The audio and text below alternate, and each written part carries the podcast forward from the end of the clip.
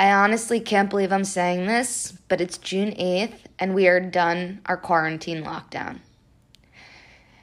It has been a whirlwind of the last three months. Honestly, deeply, I like don't even know what life was like before February. I really like, I don't. And I look back in my journal to read about it because I'm like, what? What what happened? So I really want to start this episode by sending my love and condolences to George Floyd's family. I and I think I can speak for everyone. The video that we all saw was horrific, and I want to speak on police brutality, and I want to talk about how I felt this last week, because how I felt in the beginning of the week when the protests first started happening to the end of the week was really, really different. I found myself in the beginning of the week when this first happened to feel very overwhelmed, um, confused with my own self, asking myself a lot of questions. Lex, have you done this? Lex, you're a minority. You're Colombian. Like, are have you been doing enough? Um, you know, I, I sat with myself a lot. I, I spoke to my therapist. I, t- I spoke to my rabbi. I, I spoke to my friends. I spoke to my family. I spoke to people I haven't spoken to in such a long time. And it was a deep moment with myself. And I realized at the end, I would say like Friday, I noticed that I wasn't angry. And I wasn't, it wasn't that I was sad or angry anymore. It was that I actually, after doing all of that, like, even if it's just one week of work, I understood. I understood why people feel the need to speak up and say it loud, and it's important, and I hope that everyone listening is a supporter and is working their way to be anti-racist. Deeply, I hope you're doing the work, and every I want to make sure everyone knows this. Don't feel shamed into into this movement. Do it because you deeply feel it in your soul. Don't let anybody shame you into doing anything. I've been telling so many people who have felt they need to do certain things by society. I'm like, do it because you want to in your soul. I, I put a highlight on my Instagram of all the things that you can do because I didn't want to continue pushing it when I know that there's so many platforms that want to speak. So I put a, I would put a highlight of all of the petitions you can sign, registering to vote, um, letters you can write with templates already. So I just wanted to make sure that you had all of that information and that my platform was there as a as a source and a guide for things that you can do moving forward. But I also want to make sure my platform is entirely given to where it needs right now, because that's what I believe in right now. So as I was saying, I caught myself feeling like very sad and a little bit upset. And by the end of the week, after talking to everyone and taking walks to my old neighborhood and, you know, really seeing New York, I understood it all. And I realize that this is temporary, and that I hope that the same way that I have educated myself and really, you know, I, I, I can only speak for myself, but I took a deep dive, and I hope many others do too. And I know it's uncomfortable, and it is, and it's something that we need to, it's not normalized, but we have to get comfortable with having uncomfortable conversations. Like, it's okay. It's not the end of the world, and it's okay to not agree. But with a conversation like this, as I've been saying to many, the end goal should always be peace. You can disagree with certain things that are going on and how it should be, but our end goal should be to be anti-racist and to be peace. And when I say to be peace, to be peaceful, like that's that's really what I hope people's end goal is. And again, you don't need to post to socials. You don't need to do any of that. But do the work behind your own closed doors. It's okay. You don't need to share everything you do. And, you know, another thing that I wanted to bring up is that we're in a revolution. We just had a pandemic, and now we're having a huge revolution. So this is, again, I said it eight weeks ago, this is not normal. Now we are in a situation where not only were we afraid to go outside and even see our own family members, but then overnight we had protests going on for weeks. So, you know, and I went to those protests. I stood on the sidelines. I had COVID, so I stood on the sidelines because I didn't want to get anyone sick. It's been two months, so I'm good. But I went to them, and I immersed myself, and I felt what I needed to feel to understand what was going on. And, you know, I have always been an active member of the Barry Mission, Big Brother, Big Sister Club. I have said this before and I'll say it again. I purposely did not vote four years ago because I didn't feel educated enough. So what did I do? I volunteered weekly for the last four years to understand what my community needed, to understand what New York City needed, to walk the streets and to really see what was going on in New York City and how it could be changed and how I could be part of that change. So, you know, I've obviously, since that time, I've become a voter in New York City and have voted. And I actually feel that I'm in, I, I actually have the right to vote because I know what I'm voting on. And I urge people to, if they're not sure, and that's okay to not know what what's politically going on. Not all of us are in that realm of the world. So I urge you to maybe volunteer, go out there, go see what people need. Um You know, maybe go see what, like, I, I, I personally don't know how to tell you this, but you need to go out there for yourself and do a field study and be out there and be friendly and be kind and know that the world isn't the bubble that you live in. So if you want to vote and make that vote count, go out there, do the work, sign some petitions, feel the feeling that the world is feeling, this heaviness, and use that. Make that your power. Use that. Sorry, that just got a little bit wild. Police brutality. Guys, what happened to George Floyd should absolutely never happen. I don't have words at all. It makes me literally cry thinking about it. Um, and I think... You know, the worst, there's so many bad parts to this, but George Floyd should have never lost his life and should have absolutely never lost his life that way at all whatsoever. In a way where every single human in the world sees it. I pray by the time his daughter can Google, it is off of the internet. I, it saddens me, and I think I'm going to not talk deeply into George Floyd, but talk about his daughter, Gianna.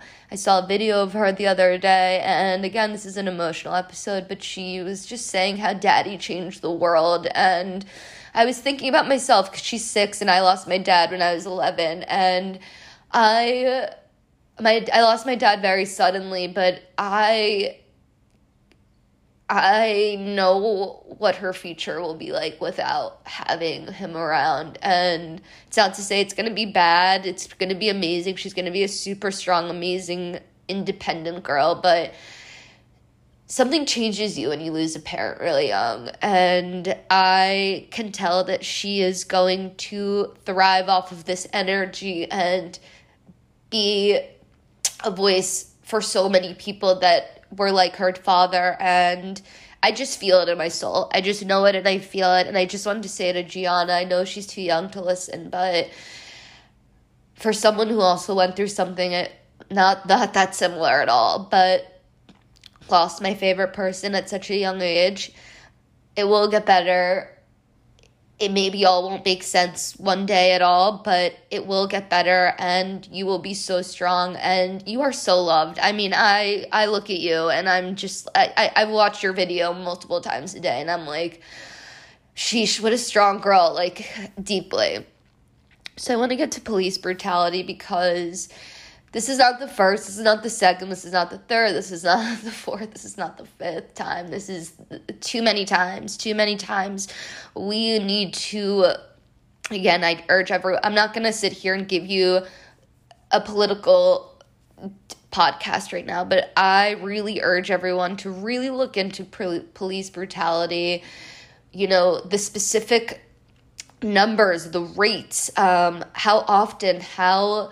You know, the ratios. I really, really urge you to do the work, because I can tell you so much, but you can't, I don't expect you to believe everything that I feel. So I, and and again, I urge you to go to that highlight uh, on my Instagram page. I don't expect you to feel everything that I feel, but I, but I know that if you do the work on your own and you see these videos and you read these stories on your own, that you will emotionally become fixated on this, and you too will not want to stop and will want to. It, this isn't a fight at all. This isn't a fight. This is going to be a very slow, this is going to take time, just as all good things do. So I don't expect you to fully understand me or feel entirely how I do, but I would love it if you would read a little bit about police brutality and, and how it's been in the last, I would say, I want to say one hundred years, but look at the last forty years, just for, you know, time's sake of most of our parents are between the ages of forty and sixty who I think listen to this podcast. So I think it's really important. I really want everyone to look at pol- police brutality and, and the rates and, you know, s- systemic racialism and how we need to. I don't feel anyone has ever felt that educated. You know, I was talking to a few of my friends from high school, and I went to a high school that was, I believe, fifty-four percent um, Black and the rest Asian, American, Latino, whatnot. Um, so our school was one where Barack Obama came to my school twice. Michelle Obama came to my school once. Our school was so diverse, and I am grateful every single day that I went to such a diverse school, because that was something, conversations were always to be had there. I was actually saying to my boyfriend the other day the story of when I drank at uh, junior prom, and I was secretary of my class, and um, my, I would say thirty of us all drank before, and um, I, you know, basically my friend Lindsay and I, sorry, Linz, to put you in this, but we got, we ended up getting suspended, and there were multiple other people who did not get suspended, and it was a moment that my school, and I appreciate my school for this, it's not that they wanted to make an example out of us, but it was that it doesn't matter who you are, it doesn't matter who your family is, it doesn't matter anything. If you do something that's wrong, you're going to get that punishment for it, and we did. Fully, one hundred percent, and we took it, and we deserved it, and rightfully so, but we were always treated at our school, everyone was created equal, and I think there was a reason Barack came to our school twice, and Michelle, and it was because we had such a diverse group that got along really well. I under, like, I, uh, I like, again, we had tough talks. I'll never forget being in elementary school and middle school, and we were always super educated and really, really good friends with each other. And, you know, it was crazy because then I got out of high school, and it was a different, it was kind of a different story. And I'll always, Abington High School, I'll always be really thankful to Abington for that diversity and for showing us that it doesn't matter the color of your skin, you will, Lindsay and I, we will be given that same same punishment as anybody else, because that is what my school believed in. And although I was mad, although I was embarrassed, um, it was the right thing to do.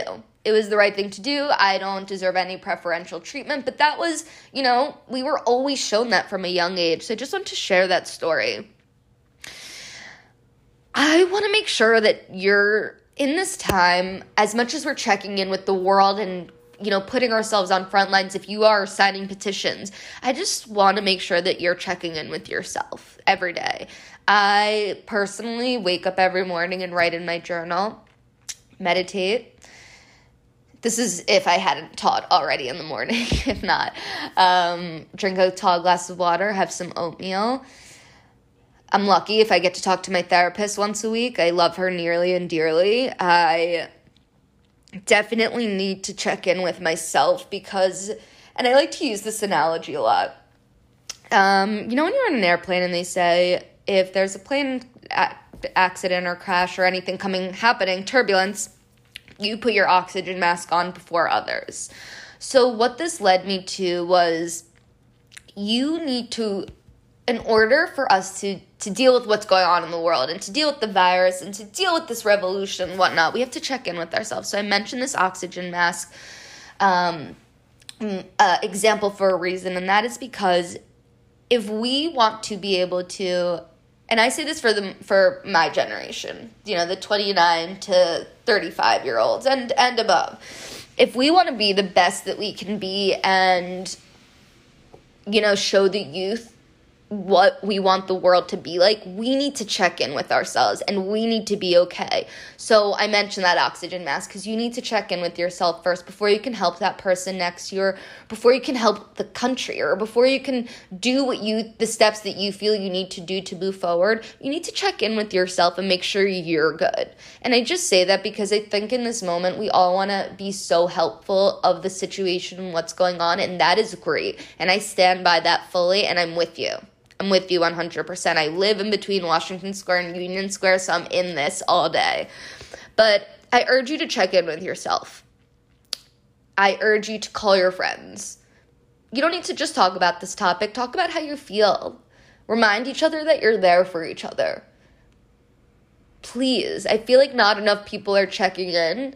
And it's the same way that when we had COVID. Like, check in with your... We're not... You aren't seeing anyone for a very long time. Like... We don't know how anyone is feeling right now. And if they're feeling how I am, it's pretty heavy, but you need to check in with your friends. You need to check in with yourself.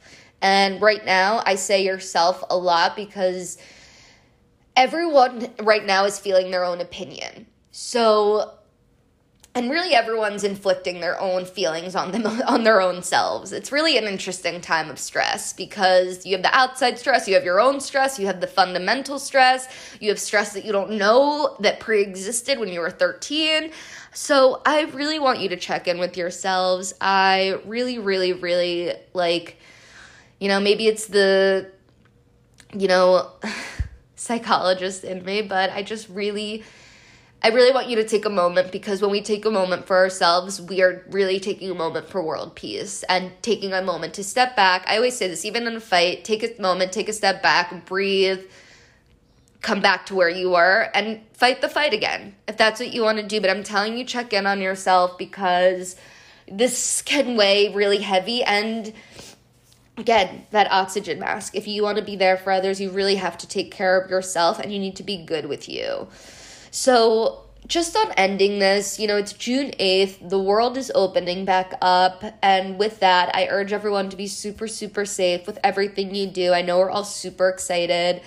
I urge you to please, please, please go read about anything Black Lives Matter. I just watched the movie thirteenth on Netflix. I've been reading, not reading, I've been watching Dear White People. I urge you to watch it. It's also on Netflix. It's really good. These are all just like very informative either books or shows, and thirteenth, I urge you to watch it because I deeply learned so much that I did not know before, like at all whatsoever. Bill Clinton, I'm talking to you. So I am just going to end this by saying I hope that you guys enjoyed this episode.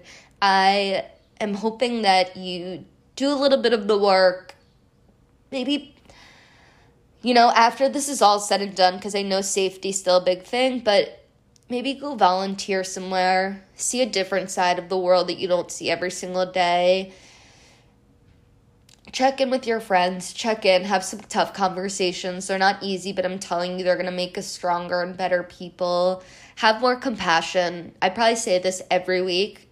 We need to have compassion and empathy for what's going on, and especially for Black people right now in this situation. We need to be really empathetic to what's going on. And again, if you want to go and Google what is going on or the oppression that Black people have faced, I would love for you to. I'm not going to sit here and do it because I've done that work, and I think the only way for you to really do understand it is to do what I did.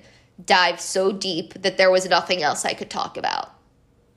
I urge you to do that. Have the conversations with your families. I know that everyone can disagree, but I'm telling you, like I said, the end goal should just be peace. That's it. We don't all have to think the exact same, but just for peace. So I hope you can check in with yourselves, with your families, with your friends, with your Black friends, with anyone. And just remember that we are all in this together, and I hope that we can continue to fight the fight, and I hope...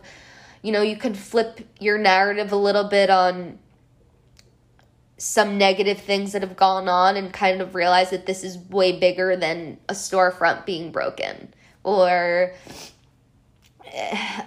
you know, places being boarded up. It's so much bigger than that. You can, we can fix glass. We can't fix the human. We, we, uh, listen, I hope we can fix the human race, but we have to fix humanity. Glass can be fixed. Humanity, we need to restore that. So I'm going to leave it at that. I am sending so much love to everybody. Again, George Floyd's family, sending you the utmost love. Breonna Taylor, so much love. Happy twenty-seventh birthday. And I'm wishing you all the best week of love and peace. And to my New York Cityers, let's be better. Let's do this together. While we reopen the city, let's keep a social distance. Let's do this right, guys. We've been doing it right the whole the past three months. Let's let's keep doing it right. Wishing you all the best week, and thank you for listening to The Vibe. Give me some suggestions on what we want next week. I love you guys so much. Send love out to the world. Send love out to your family, and call some people today. Love you guys.